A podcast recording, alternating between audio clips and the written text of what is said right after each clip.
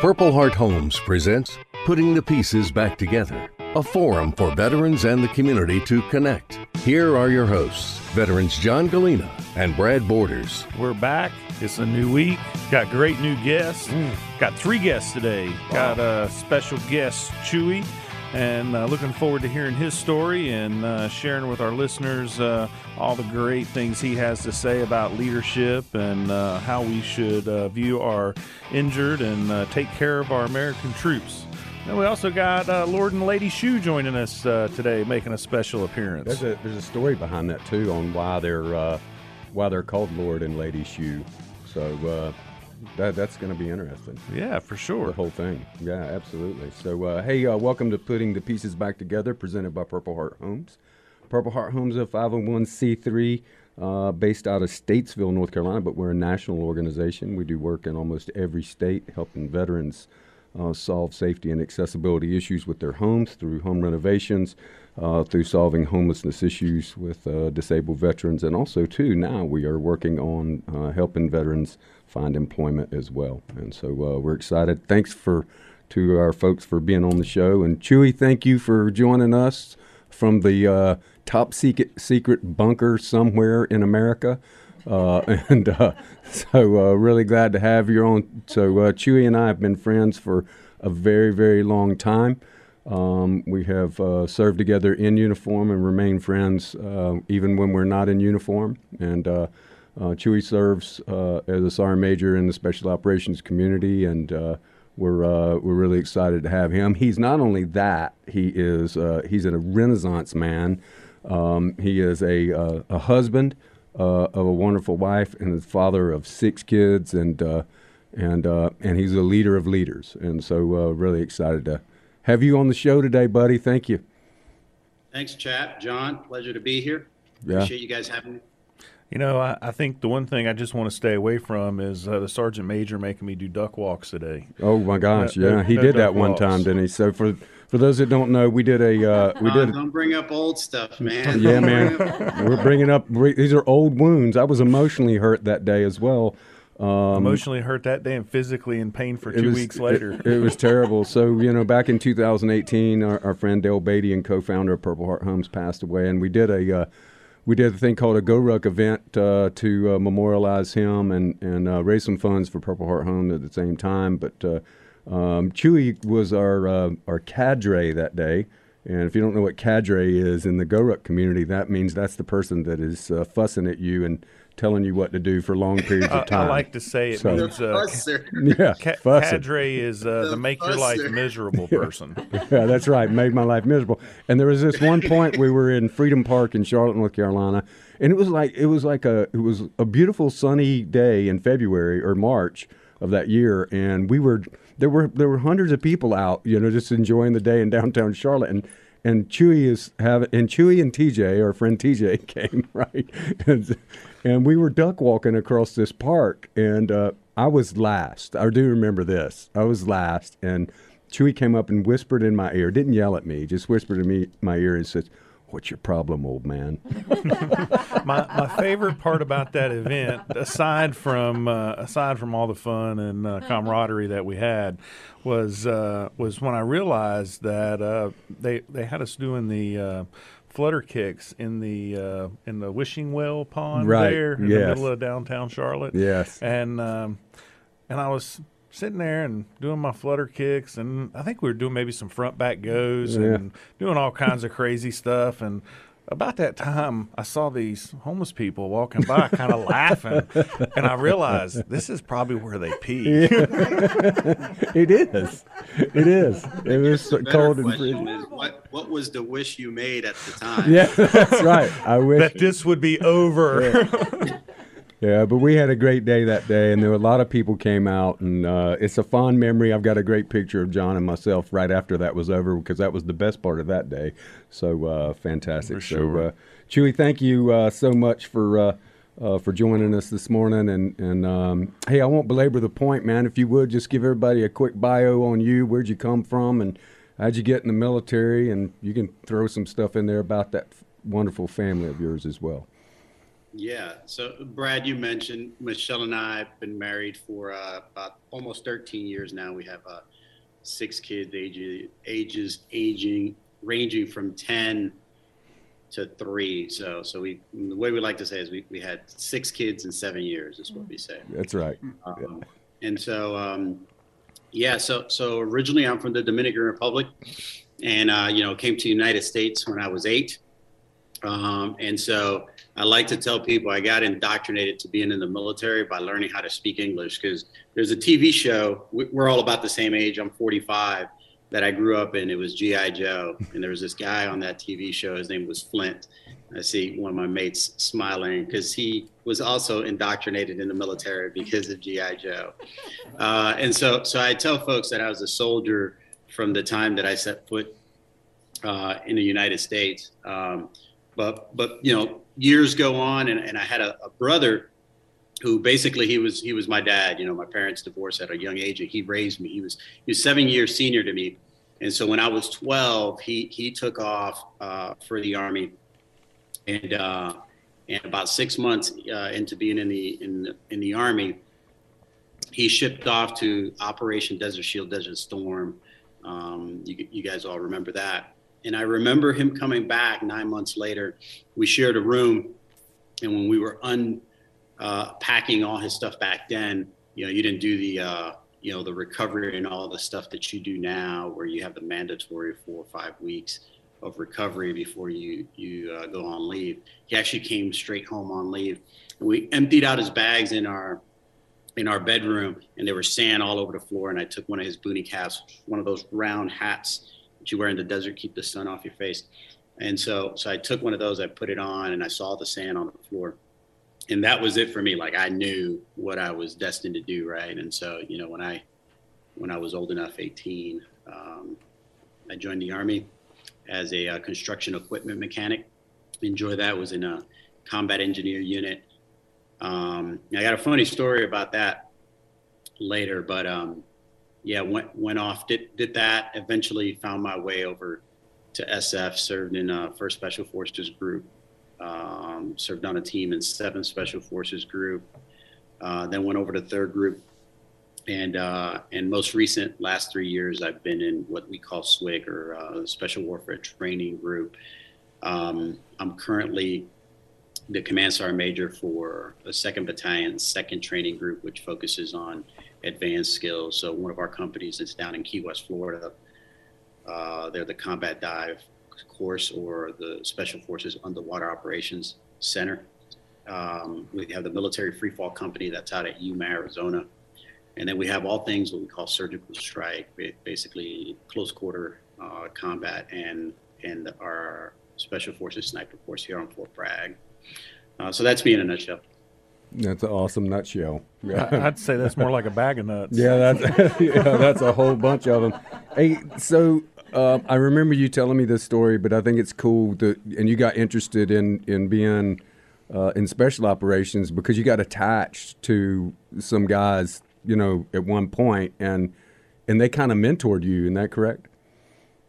Yeah, so so I think you're mixing two stories. So so that that leads me to like my funny story, right? So yeah. I'm a I'm a mechanic in a um, in a construction engineer unit, and uh, I'd been putting what's called a 4187. That's like the form to request something. I put in like four or five of those to go airborne because again, that's what my brother was. He was a you know paratrooper, that's what I wanted to be. That's what I thought special forces was. I had no idea that there was actually like a special unit out there. Um, keep in mind, this is the 90s, right? And so we don't have the internet the way we have now, right? So, so he put in these 4187s and, and they either get lost or, you know, they don't get processed. And finally, mine makes it through the wickets. And back then, you had to call a 1 800 number to see if you were on on orders. So here I am on, I think it was 1 800 FYI PMD or something like that. So, so I call this number, and no kidding, I'm on assignment for airborne school. So I'm stoked about it. Two weeks later, I'm told, hey, no, you're, you're on assignment to, to Germany, and we're deleting uh, that airborne thing. So I'm like, well, I'm going to sign a deck. I'm getting out of the military. I'm I've been trying to be a, a paratrooper for a long time now. So my, my command sergeant major pulls me in his office, says, Hey man, why are you getting out? I just signed this word from you. And so I explain it to him. And no kidding, this guy picks up the phone, makes a phone call to, to my branch manager, gets me back on assignment, and then asks, Hey, um, do you want to jump like here on Fort Lewis or do you want to go to Fort Bragg? I was like, Oh, I didn't know. He was like, Yeah, do you want to go to First Special Forces Group? And so my eyes lit up. I'm like, What? Right. Yeah. So, you know, I do my clearance stuff and I show up and uh, I'm excited to be in the Special Forces unit. And, uh, and finally, my sponsor shows up as I show up to the unit. And he's like, hey, grab your stuff, let's go. I'm like, hey, where are we going? He's like, hey, we're going down to the motor pool. And so then it dawned on me that at the time I thought I was coming to special to the Special Forces unit to be a commando. I didn't realize right. that I was to the Special Forces unit to serve as a mechanic. I'm like, oh man. So, so there was there was this four month period where I'm super stoked and I thought I was highly selected to be a commando. And, uh, you know, that didn't happen four or five years. They're like, nah, you if you want to do that, you got to do some other things, right? They're like, no, man, we got to issue your toolboxes is what we got to give you. So. that's awesome, man. What the Army needs. Yeah, that's where we go. Go ahead, John. You know, uh, Chewy, I, I just want to kind of start, you know, transition here a little bit. We've had some conversation uh, before the show, but uh, just, and we got a commercial break coming up. So just briefly share with us uh, some of your perspective about your time in service and what you've seen out of injury. I mean, you talk about, you know, these this specialized unit, but you can't go through uh, any type of you know intense training or intense service without coming out with different uh, types of injuries. Everybody's impacted somehow. So share a little bit about your perspective from that. Yeah, I mean, the first thing I'll say is that I think regardless of what profession you go into, you know, as time goes on and you get older, you're going to have injuries, right? And so, you know, the, the profession that, um, you know, that, that God chose for me and doing this, and, and I wouldn't change anything for anything. But the profession that that uh, that he chose for me was one where where you are required to use your body a lot and you're carrying a lot of weight um, and uh, you know sometimes there's bullets and explosions right that, that that that doesn't happen all the time but but from time to time that happens um, there's a lot of risk involved and so there's really no way around it even on a perfect day. If we didn't go to if you served 20 years and didn't go to combat one single day you're going to walk away with some uh, with probably some some serious injuries right? You get older and and running and carrying weight and and all of those things right? What? And so i don't think there's any service member let, let alone practicing jumping out of perfectly good airplanes right that that that'll do it to you that'll yeah. do it to you uh, or you know even combat diving right like you're you're breathing on this closed circuit system that scrubs uh, your bad air and you're rebreathing the air that you've had in. And although although it works, there is a reason. there's a reason why you can only do it for a certain period of time uh, in a 24-hour period. So so there's a gamut of things that uh, that um, that do that. But I will tell you, and and I think most service members would agree with me.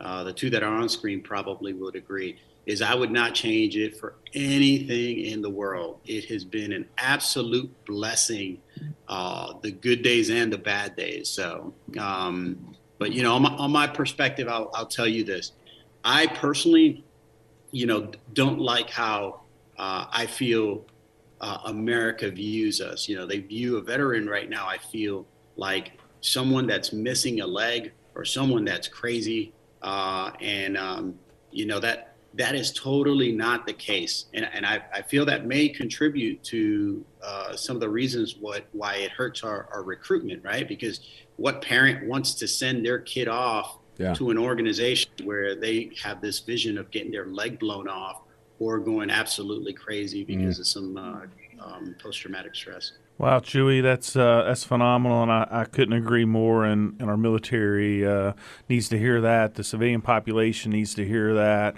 Those that are pondering joining the military need to hear that.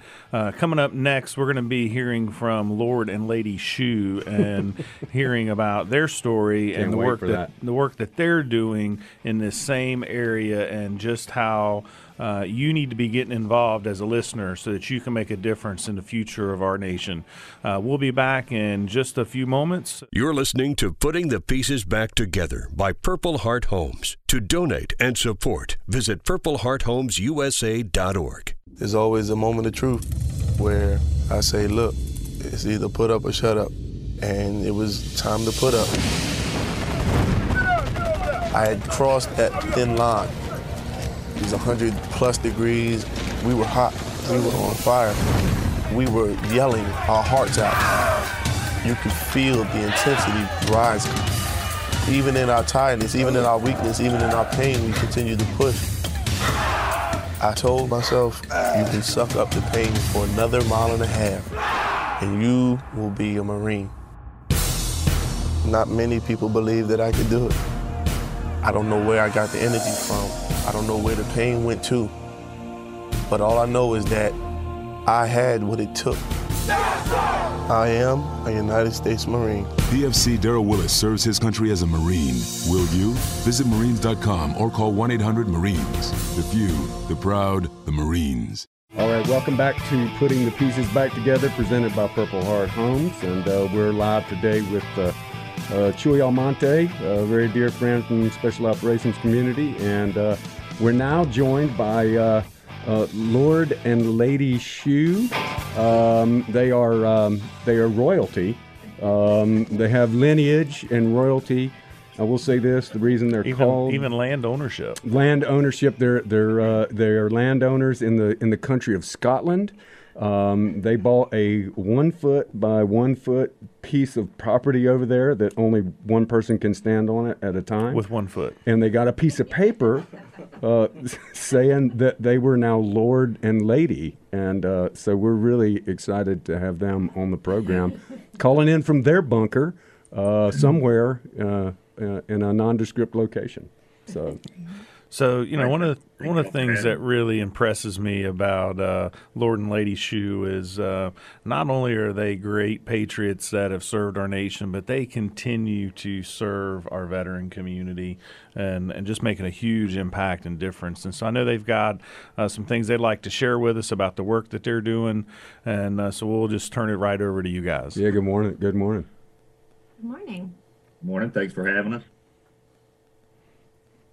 All right, so Leah, why don't you uh, share a little bit about the uh, work that you're doing? A, uh, I, I tried to get this right earlier, a clinical therapist.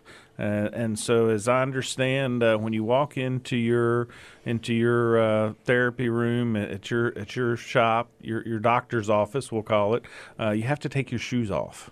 So, tell tell us a little bit about that. It, it's not a requirement, but you know, I I hearken back to you know when I got out of the military, and I went to the VA about you know my own issues, and and same with Jason. Um, you essentially walk into just a very sterile environment that actually is like a doctor's office, and I, I remember before I even started on my path to get my master's degree, I said, you know, if I ever do this, I'm going to do it in a completely different way. And so you walk into my office and it looks like your living room. So you've got comfortable couches, you've got a big ottoman in the middle, um, I've got a refrigerator, I've got, you know, all the comforts that you would have if you were just sitting in your regular living room. And so low lighting, no overhead lights. Um, so I, I want people to feel safe. I want them to feel comfortable. Um, but I, I know as, you know, a combat veteran and my husband is a combat veteran, I know what we would be comfortable with. And it's not, you know, going into an office where there's somebody typing behind a computer, just looking over, you know, their desk uh, at you. So that was my whole, um, kind of my whole purview on what it was that I wanted to do with, with, uh, with my clients, primarily my veterans. So you got a cool uh, you got a cool name for um, your your business. Uh, uh, tell everybody what that is.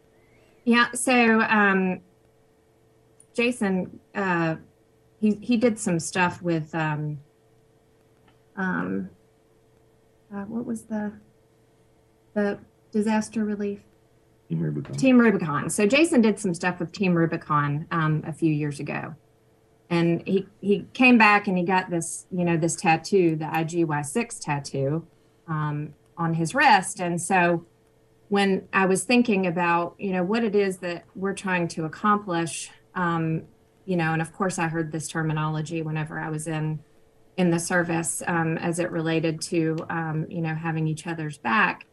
Um, that's what I thought of. I thought, you know, I'm going to name it um, IGY6 counseling, and then my, you know, my um, kind of my my moniker um, or my motto is um, uh, fighting the war from within because that's that's what we're doing is we're fighting, you know, this war from within ourselves.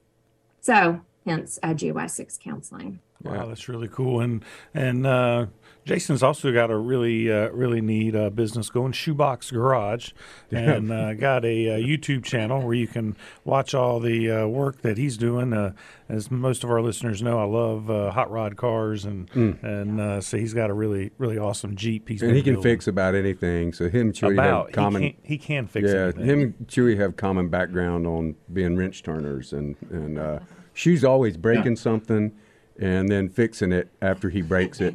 um, and then you know his dad, who who uh, left us last year, was was always breaking something, and he would text me and he would go, "Yeah, Fred wrecked the Jeep again, right?" And then he'd be out working on it and putting some kind of True. lev it up on a lift and fixing some kind of broken thing. So uh, we're really we're really glad you guys um, uh, got up to join us this morning, got online and with us this morning, and uh, just thankful for y'all. And we're going to have you guys back on uh, on a regular basis so that you can regale us with with um, helpful stories about folks you've helped, and then also to uh, mechanicking breakdowns and how to fix things that are broken.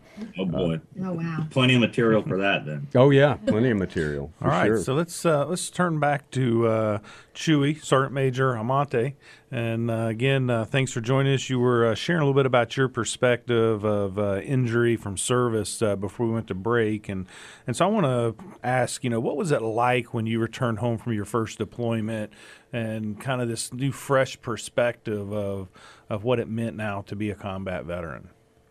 Yeah, so that that's an interesting question, right? Because I, I can't even tell you what it was like to come back from from the first one. Uh, you know, it seems like um, all of my deployments are all like intertwined, and uh, sometimes I, I can't even remember like, hey, this thing. And sometimes sometimes you run into an old friend and they they bring something up, and you're like, oh yeah, that that happened. I, I think if there's one thing um, that I can say that I personally experienced is that you know just the little things in life that you that you appreciate right? Uh, you know everywhere that i go it's it's uh there are no paved roads right? And so you know you have to take care of your equipment. You know being a mechanic uh, tie rod ends are a thing that are very important on a humvee.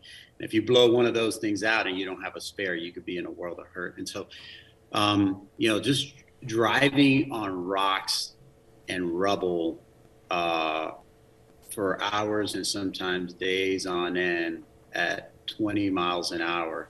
And then you know you you uh, you come back one of the first things you notice is uh, driving down the highway at you know 60 70 or, or sometimes i like to go 80 um, so uh, so yeah you know the, the those those little things right you can appreciate uh, those little things.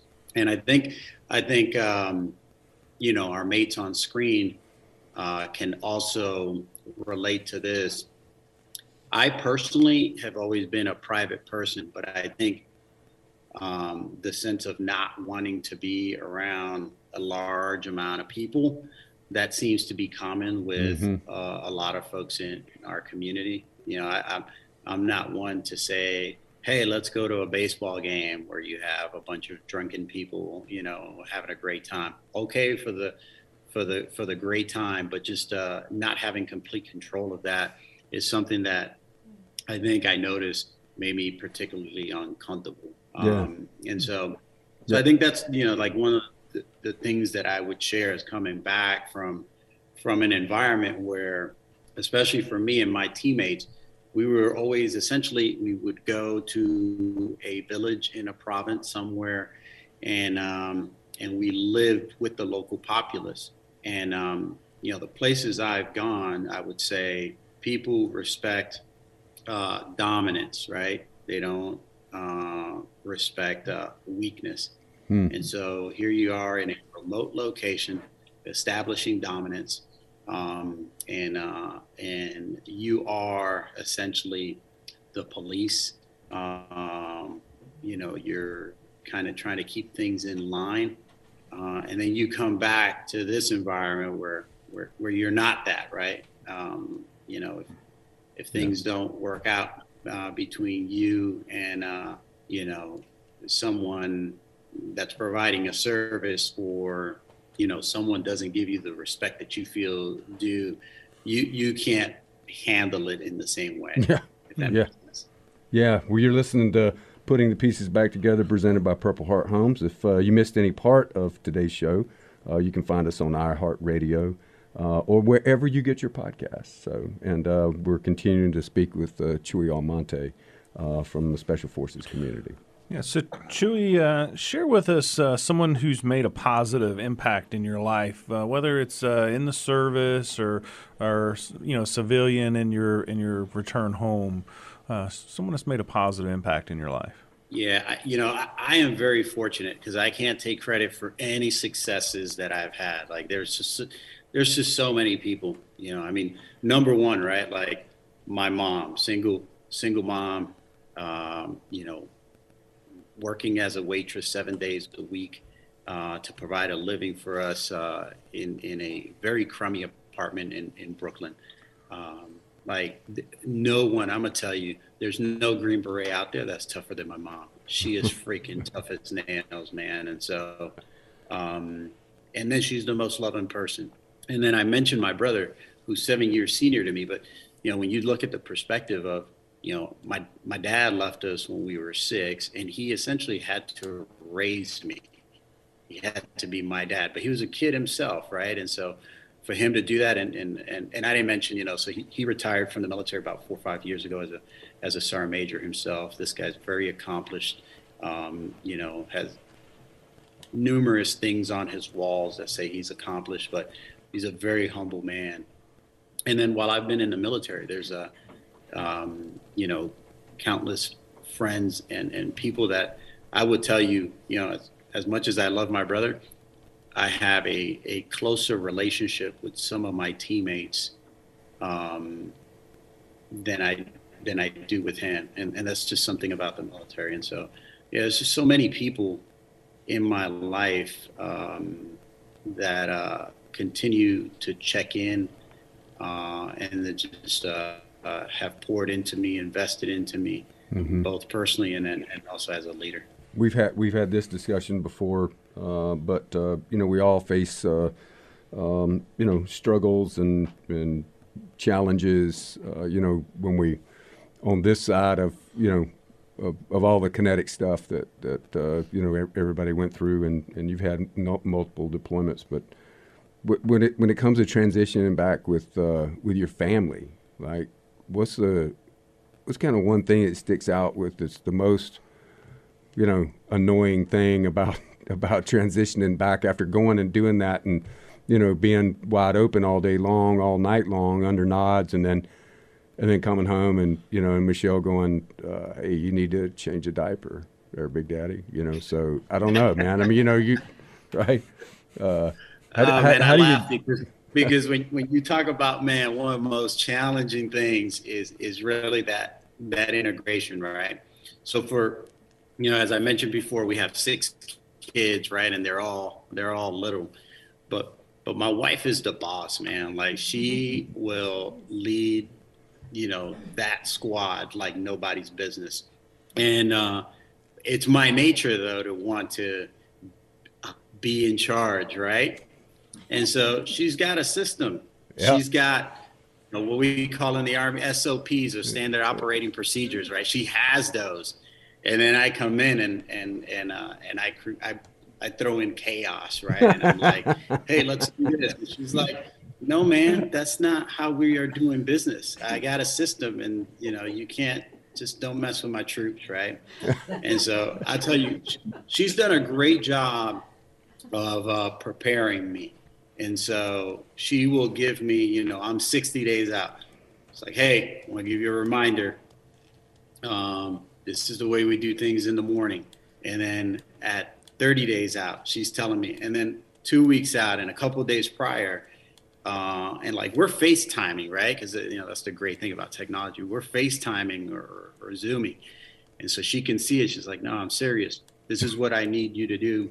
And even with all that, I still screw it up. You know, she's Right. You know, it's interesting, uh, Chewy. And I've I've often said this. Uh, you know, the military does a great job uh, indoctrinating you and training you, but then when it comes time to uh, redeploy back home, uh, it's really not the soldier so much that that needs that training and how to uh, how to go home. It's the family that needs the training and how to receive the soldier home. Sounds like uh, uh, Household Six Almonte needs to uh, teach the army an SOP on how to train uh, spouses to receive troops back home. Yeah, that's right. Yeah, she could lead a whole seminar, like a weekend seminar on that. Uh, you, you know, I- you, you, you agree, agree to that. But here's what I'll t- what I will say is, uh, we have amazing community in the military, right? And so um, you don't have to tell any of these wives anything. They just figure it out. They have a tribe of their own, and and again, with all the social media and everything out there, you know, they're able to stay connected. And uh, you know, there's a uh, there's goodness to that, right? We we don't need a structured system because before you know it, you let the army or, or the military take a hold of that, and we're doing more online training. So Yeah, let's- that's right. uh, That's right. let's just let, it- let's just let the girls take care of Yeah. it the way they're taking. We're going to need you to knock that online training out this afternoon before you can go home. So, uh, Re- Yeah. Reintegration Yeah. online training. Yeah. Oh, my God. I tell you, just he's a, he's a great sergeant major. oh yeah, I, I bet he never says, "Get off my grass." yeah, yeah. Uh, that's good. That's good. And and I love sergeant majors who's who uh, go, hey, we don't need more online training. So that's good. That's really good. That is really Yeah, good. that is fantastic. So, hey, we're coming up on the break here shortly. Uh, uh, when we come back, we're going to talk to Chewy about uh, um, his philosophy on leadership. Um, he uh, it's something you don't want to miss.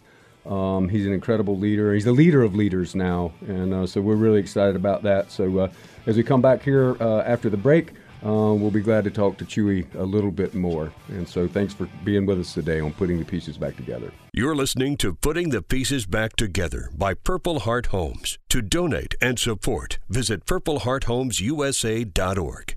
It's Thursday night, and you're grabbing drinks with some friends. Started off with a pitcher for the table, which quickly becomes two. There's pool. And there's the photo booth, All right, everybody squeeze in. Say cheese. followed naturally by an order of wings. And another. Can we get some extra ranch sauce? Then there's the ceremonial nightcap. So what are we doing this weekend? And lastly, it's back to the car, which, if you're buzzed,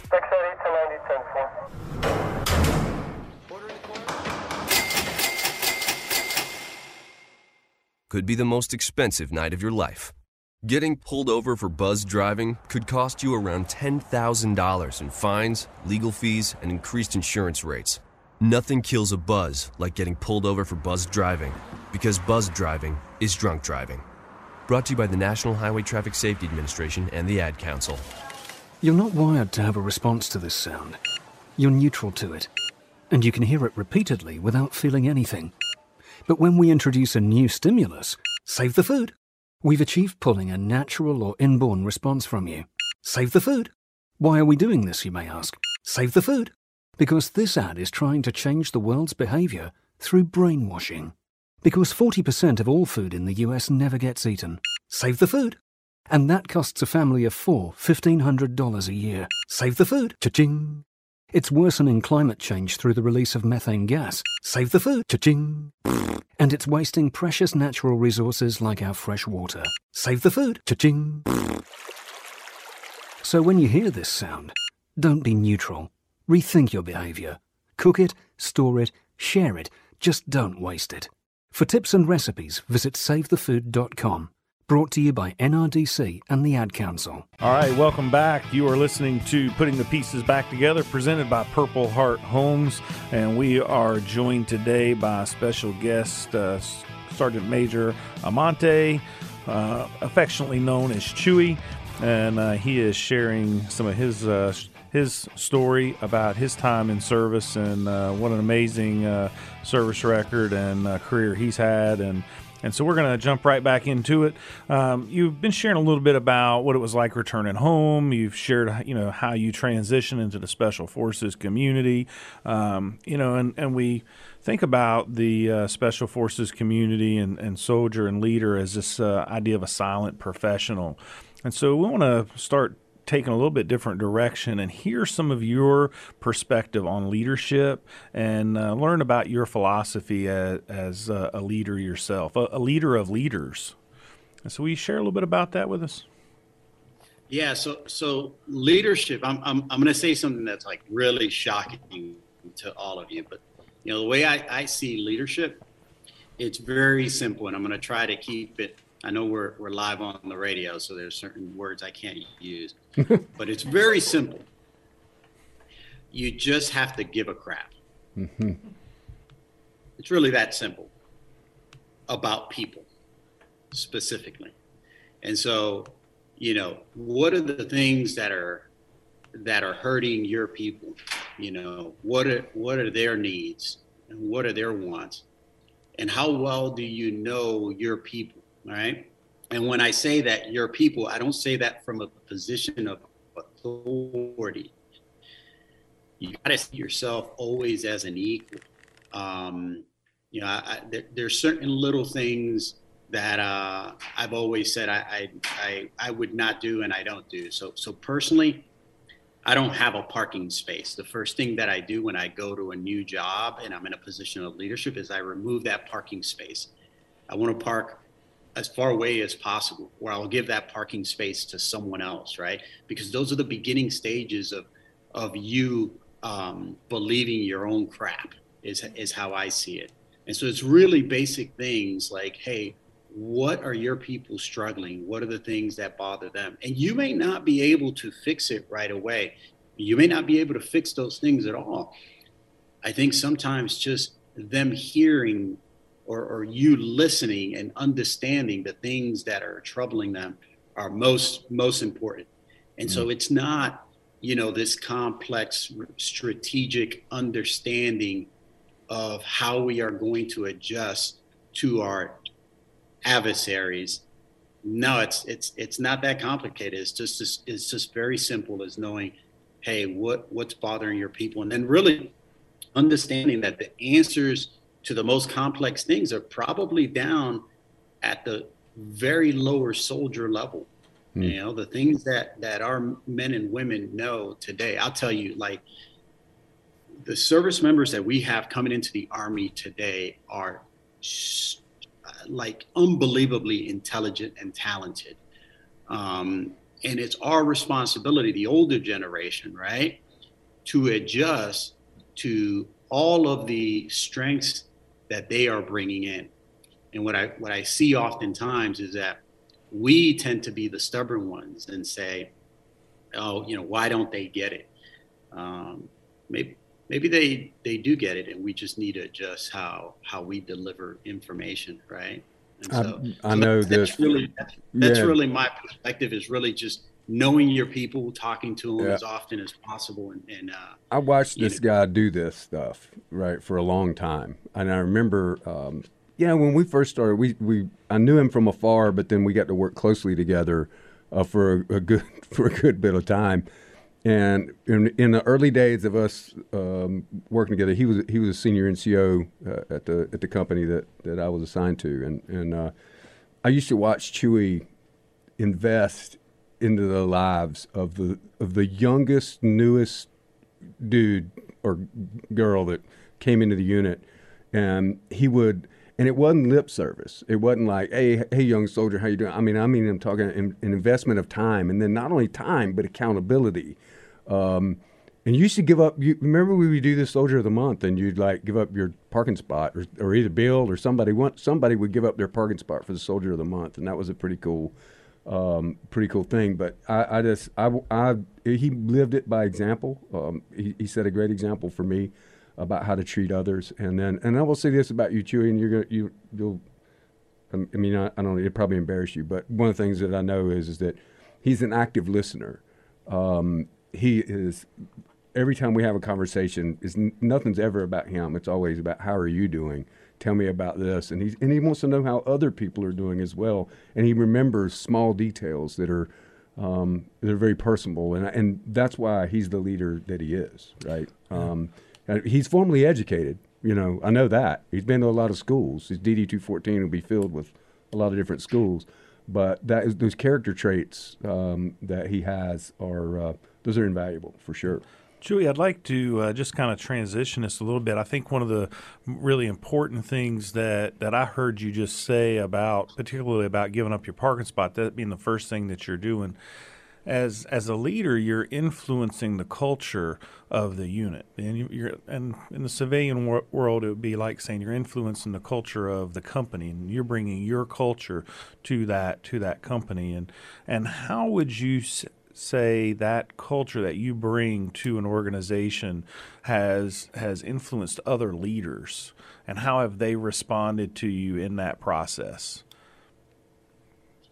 Yeah so so you know as you talk about that that that culture piece and being um, you know whether whether i am new to that organization or not is is really sometimes like closing your mouth listening and seeing people's you know, just just their nonverbal cues when someone else speaks, and really understanding what that environment's like, right? Like that that's the first thing that that I've learned to do because I've screwed it up in the past, right? Where I try to take, um, you know, the same armbar uh, or the same wrestling move that I've used before that's worked for me and try to apply it to this to this new match. Well, that's not going to work. Uh, maybe that opponent's a little more experienced or knows that trick, right?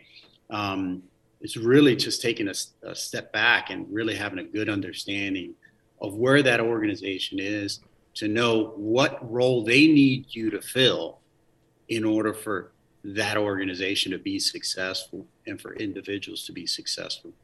Um, you know, the, the second thing that I, I, I'm constantly fortunate of is that I have, you know, dear friends and uh, mentors of mine that I'm constantly talking to. Most recently, one of my closest friends, uh, he gave me a book as he was changing command of third group.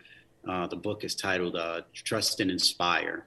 Um, and, and Trust and Inspire, the, the premise of the book is to use that same, the title of the book, use that thought process in this new age of leading where, you know, uh, typically we're used to more of a command and control um, type of structure where Trust and Inspire you are really getting to know uh, your people. You're investing in them and their development um, long term. You are living, no kidding, by by example, and you and you essentially want people to grow and go out and be inspired to want to lead other people. Mm-hmm. And so what that may mean, let's say in a corporate organization, right, or a company, right, that you know their end state is to make money, right? Could we make that organization be more than just making money? And you see, you know, uh, large companies like Google and Apple and those, they've, they've piggybacked off that.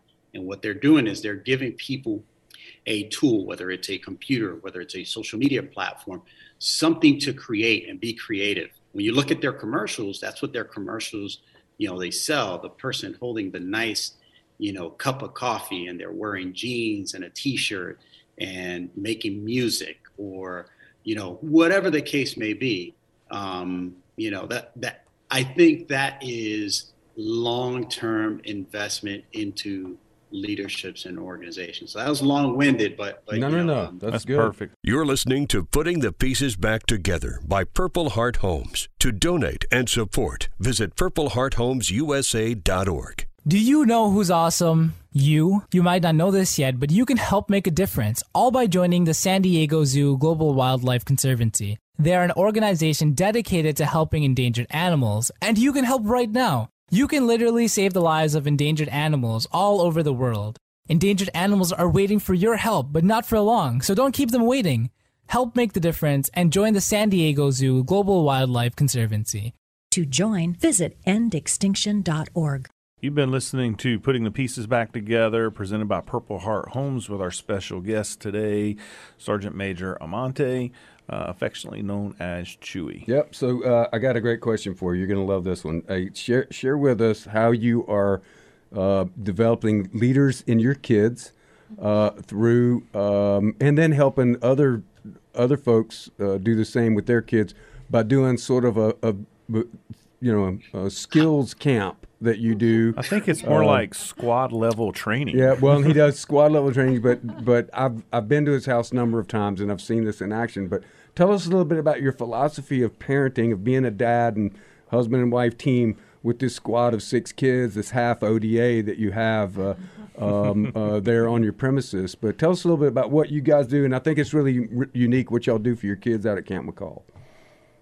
All right, so so I got to tell a story before I tell that. So so so here here's the story. The story is when when I, I graduated the Special Forces qualification course, one of the things you get awarded to like symbolize that you're a Green Beret is a a, a Yarborough knife, and, and it was named after one of our plank holders, uh, you know, General Yarborough.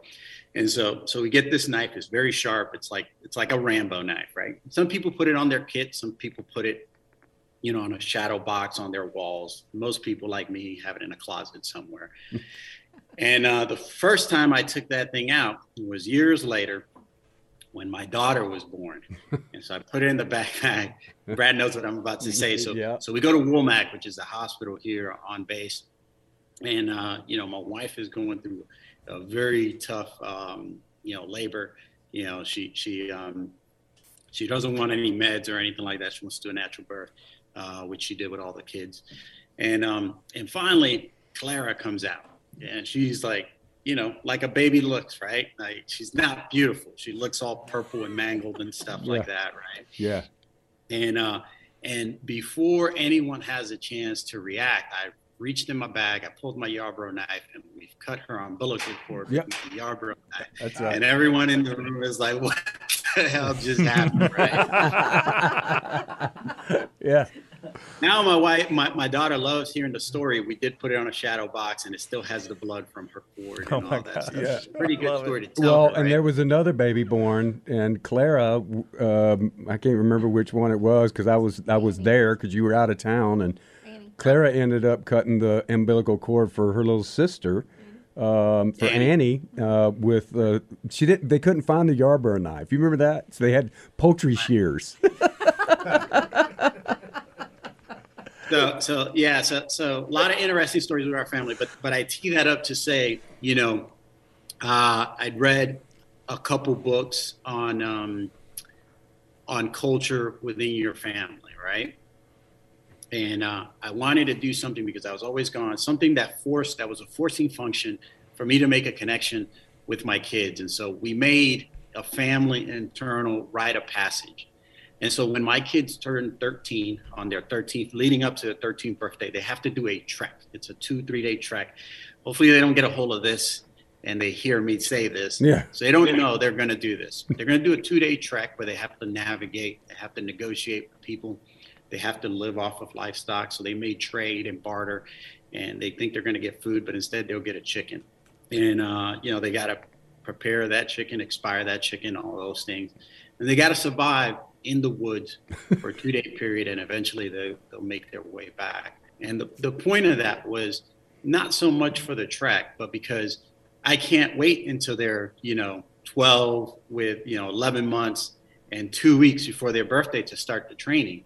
I started that training uh, years ago. And so we do all this kind of training, and it's really not about the training, it's more about me connecting with them. mm-hmm. And, um, and so that, you know, as we were doing that, we said, you know, we, we can't keep this for ourselves. And, and I was in the position where I was able to uh, allow other kids within our community And then now, even kids in the local community where we have a mentorship program, we call it Passing of the Yarborough. So Chewy, we're we're we're getting down to the wire here. You know, we've got a dozen more questions we'd love to ask. I mean, this is just such an interesting topic, and and but I'd like to close out in, with a very specific question for you. Whether it's uh, parents of, of young young adults that are thinking about joining the military, or young adults thinking about joining the military, what advice would you give to them? Yeah, so it's been life changing for me. Uh, what I would like to tell or ask parents to do is the best thing that you could do for your children's future and for your country simultaneously is support them and um, encourage them to serve their military whether it's three years or whether you know it's 26 years 30 years. Um, there is no better thing than than serving your country the opportunities that you would have to develop um, and uh, and to really come to the conclusion that life is not about you; mm. it's about other people. Um, I, I, am a, a, an example of that. Uh, had it not been for the military, I cannot tell you where I'd be right now. And so, what I would say is, you know, parents, wives, husbands, anyone out there, man, support your loved ones in serving. And I would say take it one step further and encourage them to serve. That is amazing. Chewy, thanks so much for uh, for your time today. Thanks for your service. Um, just really, really appreciate all that you shared with us, and uh, we look forward to seeing you soon. Yeah.